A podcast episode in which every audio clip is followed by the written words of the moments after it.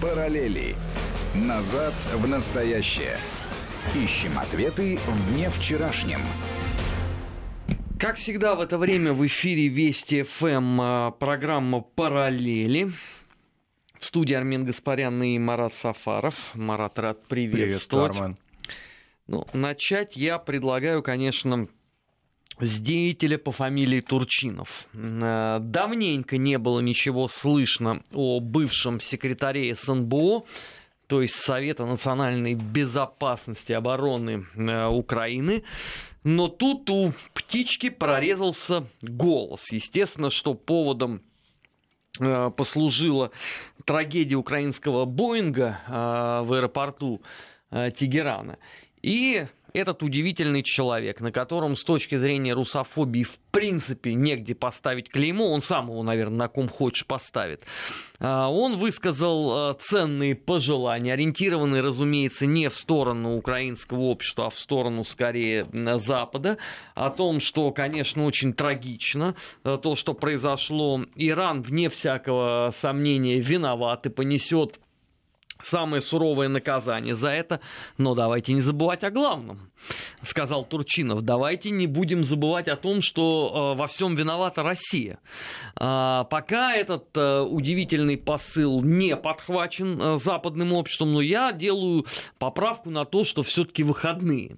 Э, вот, может быть, с завтрашнего дня там движ и начнется по новой. Да, но если учитывать опыт э, господина Турчинова вообще формировании разных информационных кампаний, да, я тут как-то, в общем, уже стал подзабывать этого персонажа, и когда, значит, стал интересоваться, а кем же был Турчинов в самом начале своей карьеры, вот интересная такая закономерность, мы, кстати, с ней сталкиваемся зачастую, когда такого рода русофобов встречаем на своем пути, Турчинов в начале, в самом 90-х годов и, соответственно, в самом конце существования Советского Союза, то есть на рубеже там, 90-91 года, был заведующим отделом агитации и пропаганды Днепропетровского обкома ВЛКСМ.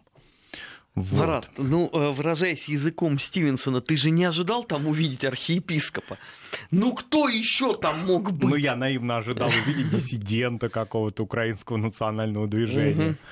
Там, может быть, какого-то гуманитария, такого страдающего и ждущего окончания советской власти с нетерпением. А оказывается, все было хорошо в ЛКСМ у него. Поэтому все вот эти компании у него отработанные, собственно. Он опытный пропагандист. Правда, а, его какие-то пропагандистские кампании, которые он в адрес России развязывал в прошлом, они особо успех не имели. Я напомню, что а, на трагедиях Турчинов любил уже подзаработать, но результата особого не было. Например, а, весной 2016 года, когда была, произошла трагедия в Бельгии, террористические акты, он также обвинил Россию в том, что она развязывает гибридную войну и он не пояснил вообще, каким образом она ее развязывает и какое имеет отношение Россия к ситуации с террористической угрозой в Западной Европе. Он не стал в это вникать, потому что, понятно, дальше он начал бы плыть, а вот саму закинул информацию, она какое-то время там пообсуждалась, но особо в развитии не имела. Поэтому успехи, а к тому времени уже Турчинов был не при делах. В общем, такая была первая попытка о себе напомнить или практически не при делах, да, уже был Порубий, насколько я помню. А, ну, в общем, был какой-то пересменок. В любом случае, уже карьера Турчинова как политика и его, значит, покровительницы а, госпожи Тимошенко, она на тот момент уже тоже так развивалась с определенными сбоями. Ну вот опять он напоминает о себе. То, что произошла трагедия в прошлый раз, в этот раз, что погибли люди, что погибли в том числе его соотечественники, да и просто вот люди, люди в разных странах мира, да, это мало его интересует. На человеческой трагедии Турчинов пытается заработать, но пока успех не имеет. С другой разговор, что, конечно, а, ввиду того, что масштаб этого события трагического очень велик, такого рода паразитирующие на человеческих жизнях люди, если их вообще можно назвать людьми, да, они появятся, безусловно. Ну, в интернете, а может быть где-то еще. Во всяком случае, вообще вся вот позиция современной Украины, а, связанная с ценностью человеческой жизни, что своих граждан, что людей в других странах мира, она ну, такая за, за гранью добра и зла. Ну почему? Э, вчера, например, вот только-только мы закончили эфир программы «Бывший», а мы еще даже не успели э, выйти за порог э, здания. Как появилось чудеснейшее видео – Анатолий Шари показал его, э, как стоит мальчишечка полностью в немецкой форме, с пряжечкой, э, соответствующей надписью, держит в руках огнемет. И на вопрос, э, как вы собираетесь интегрировать Донбасс обратно, говорит «я-я». Ну, то есть нормальное вполне себе видео, причем оно не одно, их там несколько э, аналогичных, но это просто вот для представления о том, э, чем является сегодня э, в стране на Украине человеческая жизнь. Кстати, чтобы два раза не ходить, они там с этой точки зрения вообще, по-моему, уже стремятся интегрироваться максимально с поляками, потому что в Польше избили евреев, и тут же Украина ответила тем же. Вот мы с Маратом да не обсуждали только это, тему да, эту обсудить. Да. Буквально вчера у нас, да, в нацвопросе была тема, посвященная историческим сюжетам, а, связанным с 30-ми, началом 40-х годов, да, и послевоенной Европы, послевоенной Польши, конца, допустим, 46 -го года и так далее. А оказывается, все повторяется. Ну, слава богу, в других масштабах, но тем не менее, такого рода акции, да, буквально вот в эти сутки мы обсуждали сейчас. Умань, город Черкасской области на Украине. Ну, там исторически очень сложные э, реалии с этой точки зрения, но а, важен здесь сам факт, что если вот это постоянно стимулирует, если эта тема постоянно находится в тренде, если они постоянно говорят, то количество всегда будет э, переходить в качество. А что касается поляков, ну это вообще, конечно, за, получается, сколько? За 14 дней до э, очередной, э, какая-то у нас получается, 75-я, да, уже годовщина освобождения Аушвиц-Беркинау. А, как раз большой привет Дуде, президенту этой удивительной страны и всему кабинету министров, которые говорят о том, что никакого антисемитизма, э, это все путинская пропаганда и так далее, и так далее. Вот вам, пожалуйста. Ну да, и, собственно, Украина, которая пытается всякими даже инфраструктурными такими да, моделями обмениваться опытом с Польшей, я имею в виду Институт национальной памяти, вообще всю фразеологию вот эту, которую у поляков они заимствуют. Ну, не только у поляков и у прибалтов, но у поляков как-то все это сложилось гораздо более эффективно, поэтому у них и, собственно, можно это позаимствовать. Так вот, а, и акции, антисемитские акции, вообще националистические акции, которые на Украине современной происходят. Люди приезжают, паломники. Вообще, конечно, удивительная история. А, это какую же надо иметь, а, ну, во-первых, мужество надо иметь и силу такую религиозную, религиозную мотивацию иметь, чтобы а, ехать на Украину сейчас, в данный момент, вот в этих условиях. То есть они приезжают там в аэропорт из Соединенных Штатов Америки, из Израиля, да, в аэропорт Одессы или Киева, и дальше на автобусах двигаются в Умань, то есть к местам паломничества. Э, и оказывается, что их безопасность, а при том, что я хочу напомнить, что эти люди приносят с собой вместе деньги, потому что это паломники, как и туристы, собственно, а многие люди в Умане живут за счет этих паломников, сдавая им э, квартиры и так далее во время их приезда и так далее. Ну, в общем, инфраструктура развивается этого заштатного, очень бедного города. Соответственно, оказывается, что, а, возможно, при наличии полиции, полиция находилась в это время на месте, 30, а, значит, человек вооруженных могли напасть на паломников. Вот, с ножами соответственно. Поэтому Но ну, вот... это еще, между прочим, элегантно. А, могли бы, в принципе, и стрелковое оружие использовать. Да, поэтому... Я думаю, что к этому все и придет. Поэтому, а здесь это, помимо того, что это международный скандал, а, ну и, в общем, это абсурд, который на Украине продолжается постоянно, только единственное, что этот абсурд начинает переходить уже рамки безопасности людей. То есть это не просто какие-то а, экстремистские заявления, но это уже нападение на людей. А, ну, вот таковы реалии современной Украины. Собственно, в Польше а в Литве, в соседней с нами стране, тоже такого рода ситуации происходит. Если общинные центры закрываются для того, чтобы не навлечь на себя беду, если люди в Польше в той же самой готовы солидаризироваться с, разным, с разного рода а, историческими персонажами да, 30-х годов и современной польской повесткой дня, дабы их никто не трогал, а я убежден только в этом, потому что я не могу сомневаться в отсутствии исторических знаний у лидеров общины в Польше, которые, значит, заявляют одно, а при этом совершенно очевидно, что это... Чем вот, например, это отличается от ситуации а, с тем, что вот постоянно нам заявляют СМИ о свободах меньшинств, ну и, соответственно, наоборот, да, о преследовании меньшинств, например, в Иране.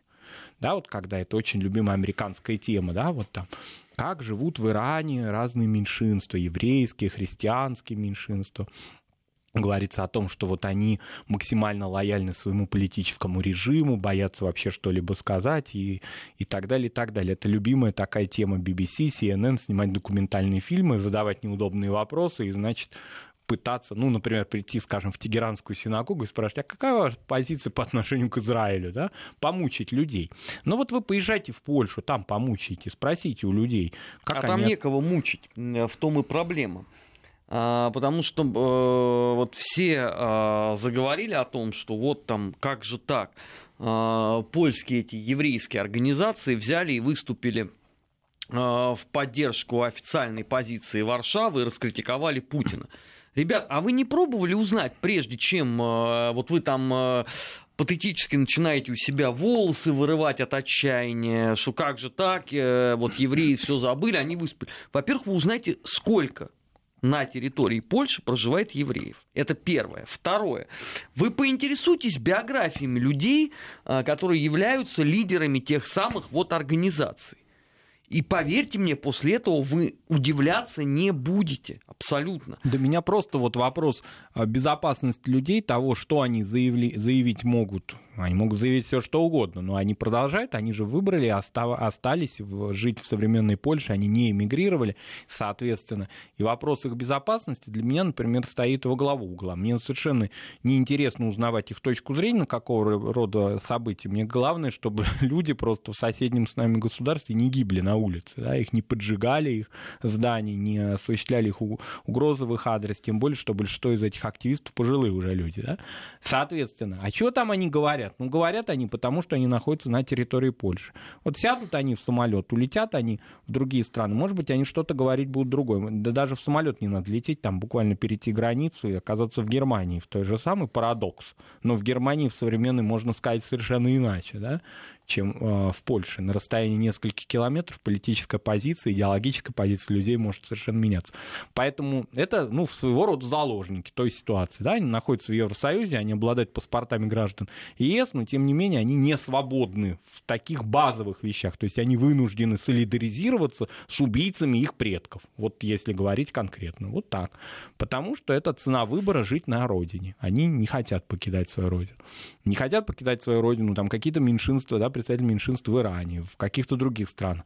Понятно, что есть, существует определенная лояльность по отношению к своему режиму политическому, который в своей конкретной стране находится. Но здесь уже перешло в такую грань жизнь-смерть. Фактически вернулись куда-то в 40-е годы. Потому что если мэра города Гданьска может экстремист убить, а почему он не может убить людей, а, которые не соответствуют его взглядам? Потом скажут, что он сумасшедший что это какой-то там псих, что-то такое, это какие-то, в общем, выпады, ничего страшного, все нормально. Mm. Бывает. В семье не без урода. А оказывается, такого рода ситуации возникают. Вот нам радиослушатель из «Минеральных вод» пишет, что Турчинов религиозный человек. Вот. Ну, то, что он религиозный человек, это мы уже... Но он сектант. Он сектант. Так, давайте с этого начнем. А, потому что у нас под понятием э, религиозного человека тоже э, произошла э, значительно такая трансформация, да, у нас вот когда там говорят сейчас э, про кого-то там религиозный человек, то это подразумевает, словно там какой-нибудь стандарт конца 19-го, начала 20-го э, столетия, такой православный схимник, э, живущий исключительно вот правильно. В данном случае речь идет о другом. Это одна из многочисленных американских сект, которых великое множество э, оказалось на постсоветском пространстве за последние Э, скажем, 20 лет. Вот одна из них э, возглавлялась, собственно говоря, э, господином Турчиновым. Откуда и идет это его прозвище внутри там украинских политических кругов «пастор» оно же появилось сильно до э, Майдана. Просто многие об этом, к сожалению, не знают. Да, и для них, э, условно, там явление Турчинова это вот непосредственно Э, события так называемой революции гидности. Он и до этого был э, достаточно хорошо известен как такой видный деятель, упомянутый, кстати, уже Маратом этот эпизод, э, партии «Батькивщина» Юлии Тимошенко. Поэтому там говорить о том, что он там весь из себя религиозный, я бы все-таки не стал. Да, и для некоторых украинских политиков это, понятно, их частное дело, если они не связывают какие-то свои частные личные истории с политическими процессами, но для Украины это характерно. Вот это сектантство, кстати, был же ведь мэр и есть, он жив, но он уже не мэр, Черновецкий, да, Леонид да. Михайлович, он же тоже известный, значит, адепт разных направлений таких. Вот. Он, кстати, в отличие от Турчинова, активно, значит, себя позиционировал и проповедовал, нес, значит, добро людям. Вот. Поэтому для современной Украины это характерная история в условиях того, а что вы хотели, в условиях того, когда э, такой, значит, в кавычках, религиозный плюрализм, когда традиционные религии находятся в загоне, да, фактически раздроблены э, церковь, и когда традиционных ценностей, кризис традиционных ценностей, а религиозность украинского народа вообще как таковая и хорошо известна всем, понятно, что адепты различных направлений Соединенных Штатов, прежде всего, они из 90-х годов благодатную почву на Украине для себя нашли. И, собственно говоря, это известная украинская тема. Если сама церковь каноническая находится, ну, слава богу, что а, в последние полугодия, да, с приходом Зеленского хоть какие-то дальнейшие, значит, на нее нападки прекратились. Это не означает, что статус-кво возобладал, но, во всяком случае, все-таки та позиция действующей ныне украинской власти по невмешательству в церковные процессы, да, она все-таки, на мой взгляд, вызывает какой-то оптимизм. Осторожный очень поскольку это такая позиция Зеленского, его команды, они далеки вообще от религиозных, видимо, тем, да, это люди из шоу-бизнеса, Поэтому, и кроме того, они очень осторожны, понимают, что Порошенко во многом, если не погорел, но очень сильно себе, используя совсем из других религий термин карму, подпортил всеми своими этими теологическими заключениями.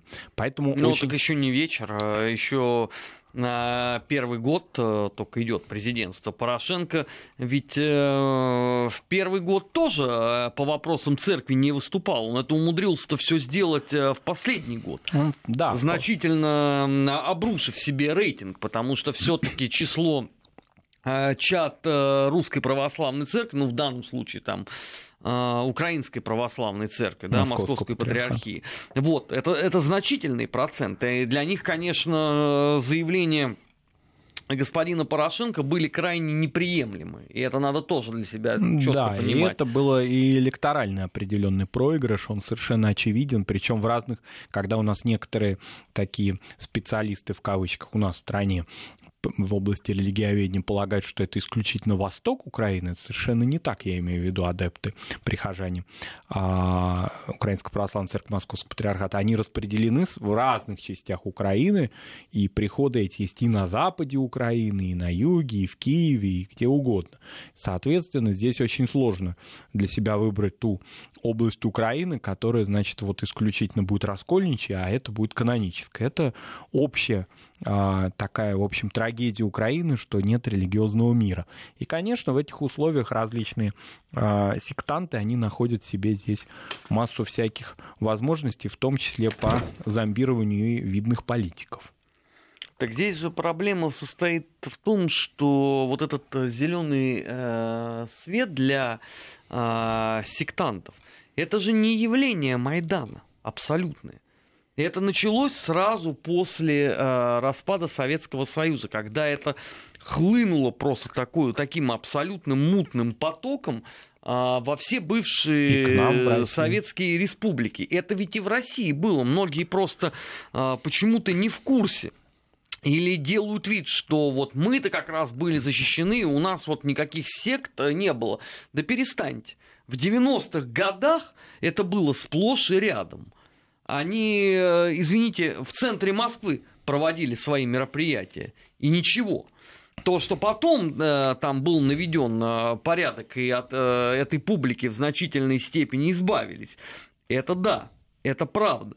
Но вот на той же самой Украине, извините, это не происходило. Оно происходит в разных странах наших постсоветских, и э, для многих может оказаться новостью, что это происходит даже в государствах Центральной Азии, где различные направления да, сектанства из Соединенных Штатов находят для себя тоже разных, значит, адептов. То же самое происходит и в странах Балтии, то же самое происходит в Молдове, в Закавказье. Поэтому это общий процесс, и если власть э, ну, не пускает это на самотек и считает, что пусть расцветает тысяча цветов, то они потом получат для себя мэров городов, руководителей парламентов. Ведь заметьте, да, так что уже это получили. получили, как на Украине, да, когда соответствующая такая вот позиция. А ведь совершенно очевидно, что это не частное дело, если это имеет отношение к политическим процессам. Ты там дома у себя, и это твое дело. Если это зарегистрированная государством религиозная организация, надо сказать, что на всем постсоветском пространстве очень мало прецедентов, когда какого рода религиозные организациям лишают, допустим, регистрации, если только они не имеют отношения к экстремизму. А, Соединенные Штаты очень любят в этом отношении осуществлять мониторинг. Это отдельное направление. Есть вот просто свобода слова, а есть свобода вероисповедания. Фактически то, что отработали еще в годы Холодной войны, это Америка применяется до сих пор. То есть Штаты, они очень четко следят и находят эти ситуации. Они могут и санкции какие-нибудь наложить. Вот сейчас Украина, допустим, скажет, что у нее традиционные религии, там, я не знаю, православие, католичество, там, иудаизм, ислам, все остальные на выход. Так санкции получат. Ну, Украина не скажет. Вот как не раз скажет, с этой точки зрения здесь гарантировано, что они на, наоборот скорее скажут, что у них э, традиционная религия это какие-нибудь там адвентисты седьмого дня. Вот это э, с гораздо большей вероятностью прозвучит, а вовсе не тезисы там про иудаизм, мусульманство или православную церковь. Мы сейчас должны будем прерваться в эфире Вести ФМ выпуск новостей, это важно. Сразу после него продолжим, не переключайтесь. Параллели. Назад в настоящее. Ищем ответы в дне вчерашнем. 15 часов 35 минут э, в Москве. В эфире Вести ФМ программа «Параллели». Армен Гаспарян и э, Марат Сафаров. Мы пока с Маратом э, шли на эфир, обсуждали чудесное, креативное предложение, чудесное в кавычках, разумеется, от экс-депутата Верховной Рады главы нигде, никем, никогда не зарегистрировано так называемого Меджлиса крымско-татарского народа Рифата Чубарова, который предложил отметить 450 лет сожжения Москвы. Вот я, конечно, много дикостей слышал э, за последние, скажем, лет 5-6, но вот это прозвучало действительно свежо. Ну, креативненько так. А, напомним нашим радиослушателям, кто, а, допустим, интересуется э, средневековой историей России, что Чубаров не с потолка взял, да, туда такая есть. Кто-то, конечно, ему подсказал. Вообще он предлагает, значит, это все отмечать когда? В следующем году. Это не в 2020 году такой Ну, то есть есть время, есть. так сказать, потребовать грантов и их успешно освоить. да, организовать и так далее. Поскольку сама дата это же 1571 год, следовательно, вот в 2021 году 450 а, лет, как крымский хан Давлет Гирей действительно сжег Москву. Это времена Ивана Васильевича, он же Грозный, поэтому вот все совпадает. А, надо сказать, что господин Чубаров все свои исторические, значит, эти экзерсизы изложил на мове. Вообще, если кто интересуется, на каком языке разговаривают активисты этого националистического движения, они разговаривают на украинском языке. Но насчет разговаривают, это я немножко махнул, пишут, или им пишут. Я думаю, Потому что что им пишут. до 2014 года я, во всяком случае, не, э, не из уст Джамилева или Чубарова или каких-то еще, значит, ветеранов этого движения не слышал ни одного слова на мове.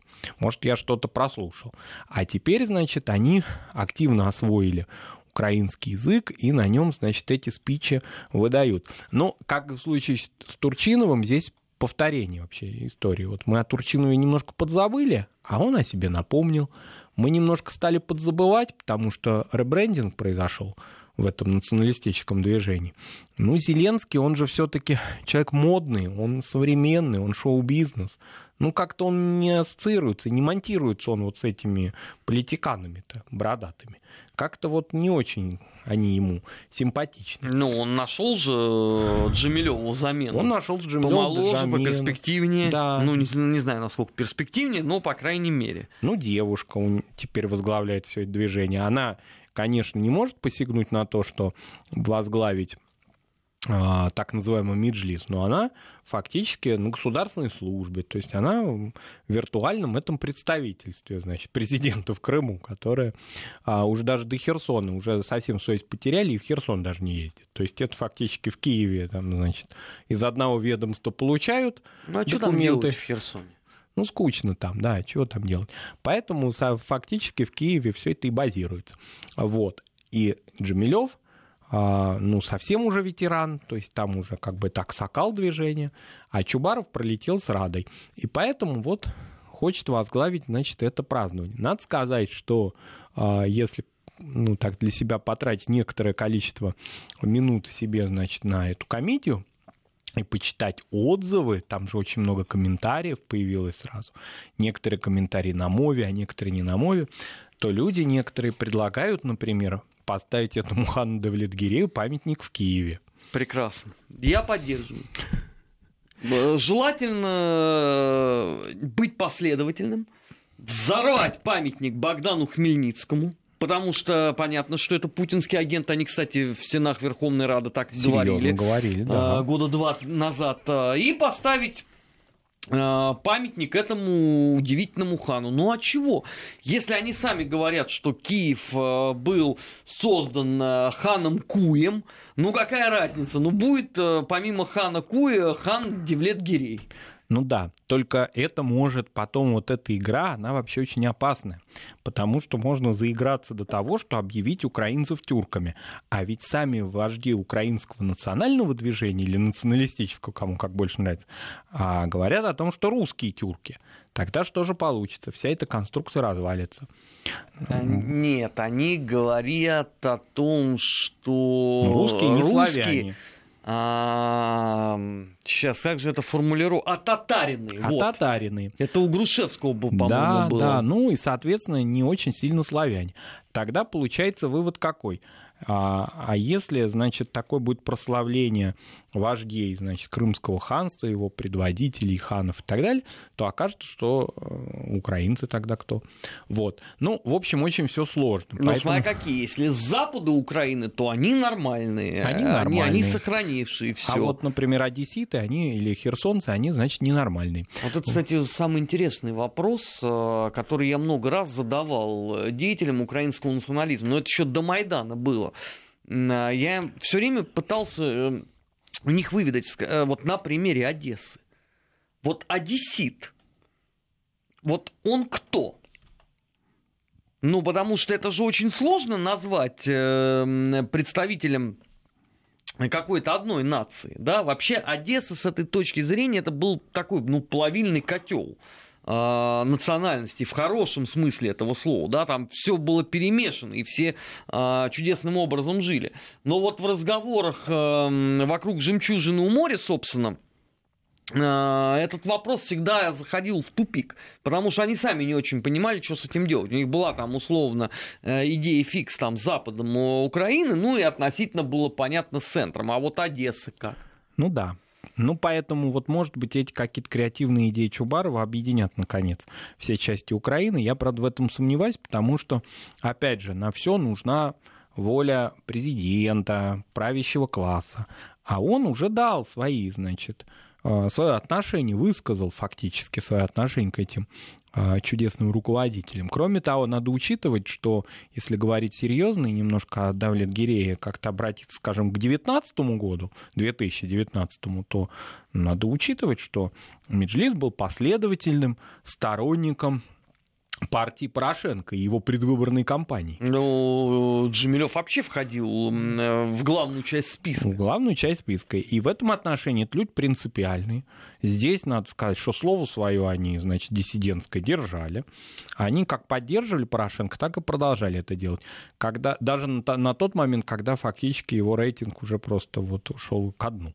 Поэтому они проиграли вместе с ним. Здесь не только вопрос ценностный такой эстетический, что, в общем, они как-то не вяжутся с новой политической системой и с офисом президента, а просто они из другой политической, из другого политического лагеря. Поэтому они могут какие угодно юбилеи дальше закатывать, но, тем не менее, получат ли они финансирование. Пока все происходит, все, значит, это виртуальное обрабатывание крымско-татарской темы происходит исключительно через представительство, так называемое. Тоже очень интересная такая, а, значит, бюджетоемкая организация, но тем не менее она государственная, а не вот эта вот общественная лавка.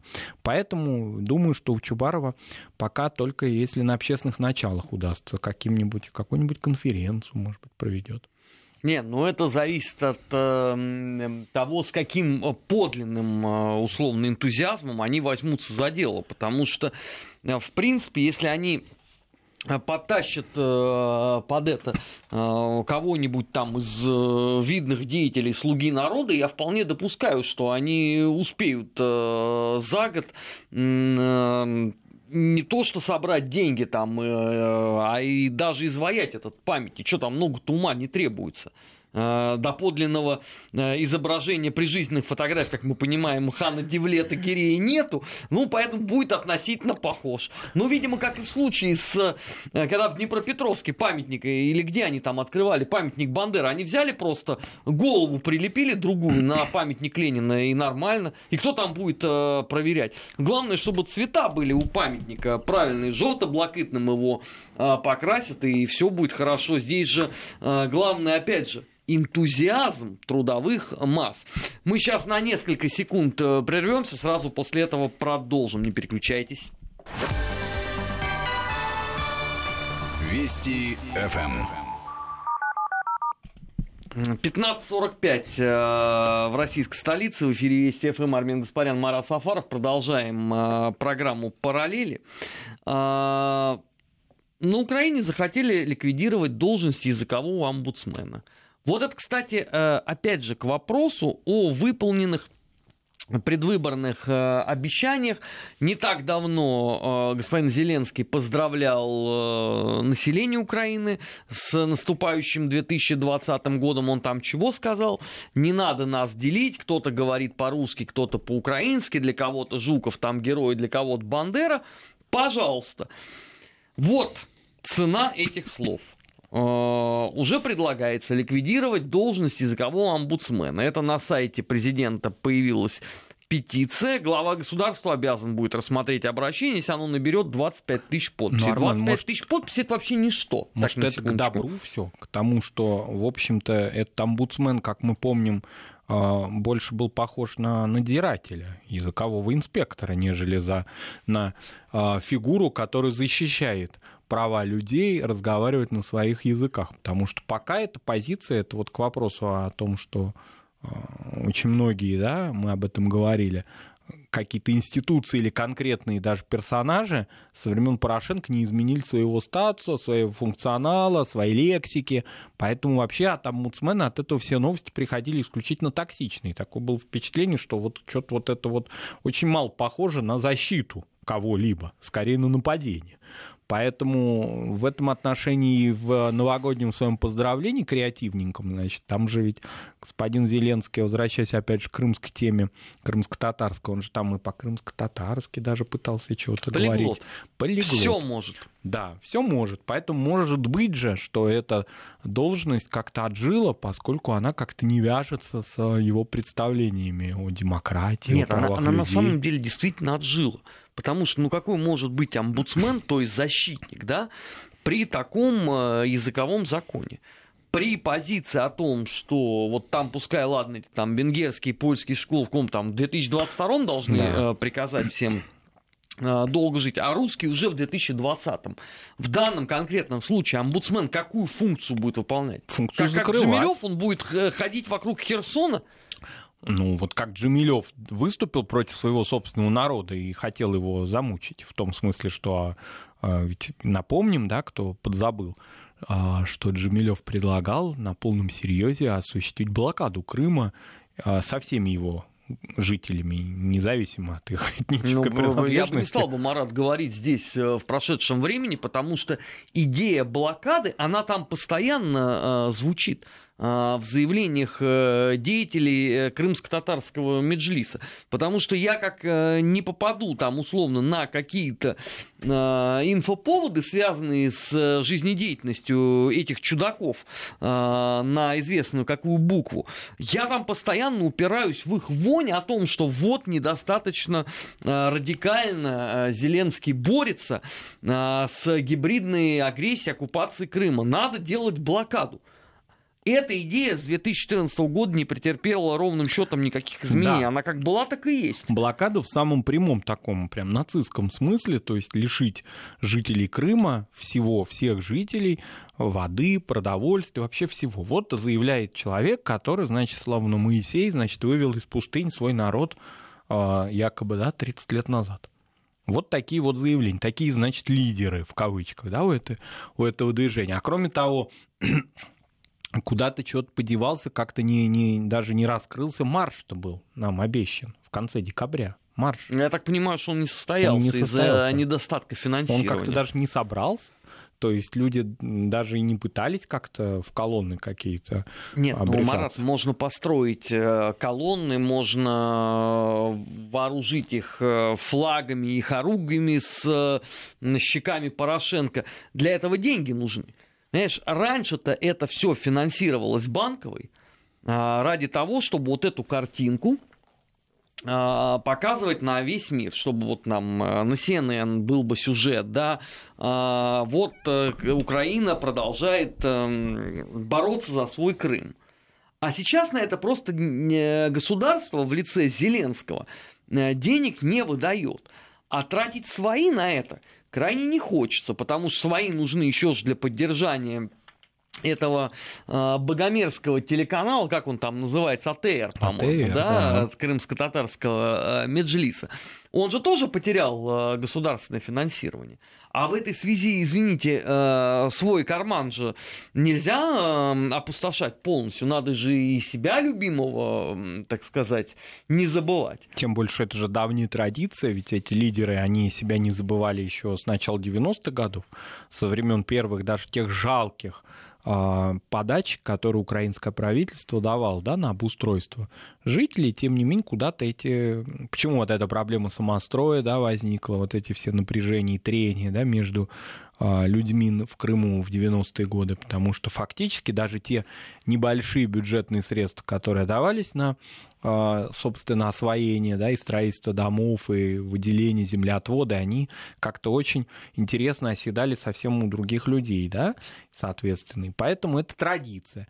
Теперь немножко вот краник как-то вот пресекся, и фактически мы будем слышать еще о каких-то ханах, я думаю, о каких-то сожжениях, памятниках. Это вот не, теперь... ну их просто не так много а, ханов, а, которые по отношению там Э, к России совершили вот настолько выдающиеся деяния, чтобы сам э, Рифат Чубаров мог бы об этом э, размышлять. И надежды на Турцию не увенчались успехом. Все эти, значит, загранпоездки, в том числе, надо напомнить, да, о том, что несмотря на то, что вроде бы Зеленский хочет отмежеваться, тем не менее он брал с собой в поездку в Турцию, значит, этих самых товарищей.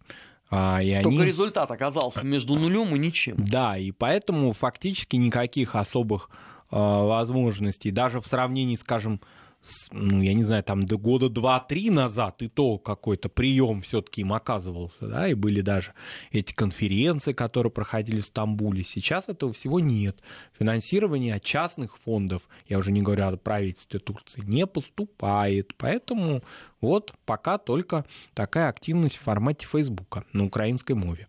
А никто и не будет э, финансировать бесконечное политическое лузерство, потому что э, за все это время не было сделано э, по формальному признаку ничего, помимо Э, многочисленных эфиров и э, постов в Фейсбуке. Кстати, тут нам на смс-портал пишет э, абонент Киевстара с последними цифрами 2907. Он э, э, грязно ругается, ну, правда, вот с русским языком у человека проблемы, он не знает некоторых ну, правил. Ну, пока омбудсмена не отменили, можно к нему побежать да, и как-то не, некоторых получить правил защиту. синтаксис, но я вот этому э, удивительному гражданину Неньке хотел бы сказать, что в этом-то и существует mon cher, принципиальная разница. Вы, э, как в том анекдоте, будете бежать за нами три дня, чтобы сказать, э, как вы нам, э, как мы вам равнодушны. Поэтому сидите, слушайте. Кто же вам, дебилом-то, еще объяснит суть явления, если вы даже не в состоянии понять, как определенного рода вводные слова должны выделяться запятыми. Но это не в коня корм. Ну и последняя, наверное, новость, которую мы успеем сегодня обсудить э, в параллелях. Это мне, знаешь, понравилось. А, Болгария пообещала активнее работать над турецким потоком а, после критики Путина. То есть вот пока за трещину не получишь, процесс дальше не пойдет. Удивительно, конечно. Удивительное рядом. Удивительная страна вообще, интересная такая, самобытная когда-то хотела эта страна, значит, э, поступиться своей независимостью и просилась на полном серьезе в Советский республика, да. Союз, да, Тодор Живков, а Леонид Ильич Брежнев, Андрей Андреевич Громыко как-то не очень хотели забирать Болгарию со всеми ее. Подожди, значит... а тогда она 16-я была бы или 17-я? Карело-Финская она уже была тогда... уже 16 16 да, а Карело-Финской не было уже. Уже не было, да. Но вот Брежневу и его окружению как-то эта идея не пришлась по душе, и поэтому Болгария осталась просто в СЭФ. А теперь, значит, она в Европейском Союзе. Более того, Кристалина Георгиева, есть такая замечательная дама, она возглавляет МВФ, если я не ошибаюсь, представительница Да, Болгарии. у нас тут есть клоуны, которые рассказывают о том, что это на самом деле э, руководитель России, потому что все подчиняются ей. Они, правда, фамилию эту не могут даже со второго раза выговорить, но главное, они узнали, болгарская женщина. Болгарская женщина, она, значит, рулит всеми мировыми финансами, и более того, очень интересно, если посмотреть европейские каналы, например, Евроньюз, интервью, скажем, она очень часто там гость, и она дает такие поучения старой Европе, как ей, значит, экономить свои финансы, вообще как финансовую сферу оздоровить.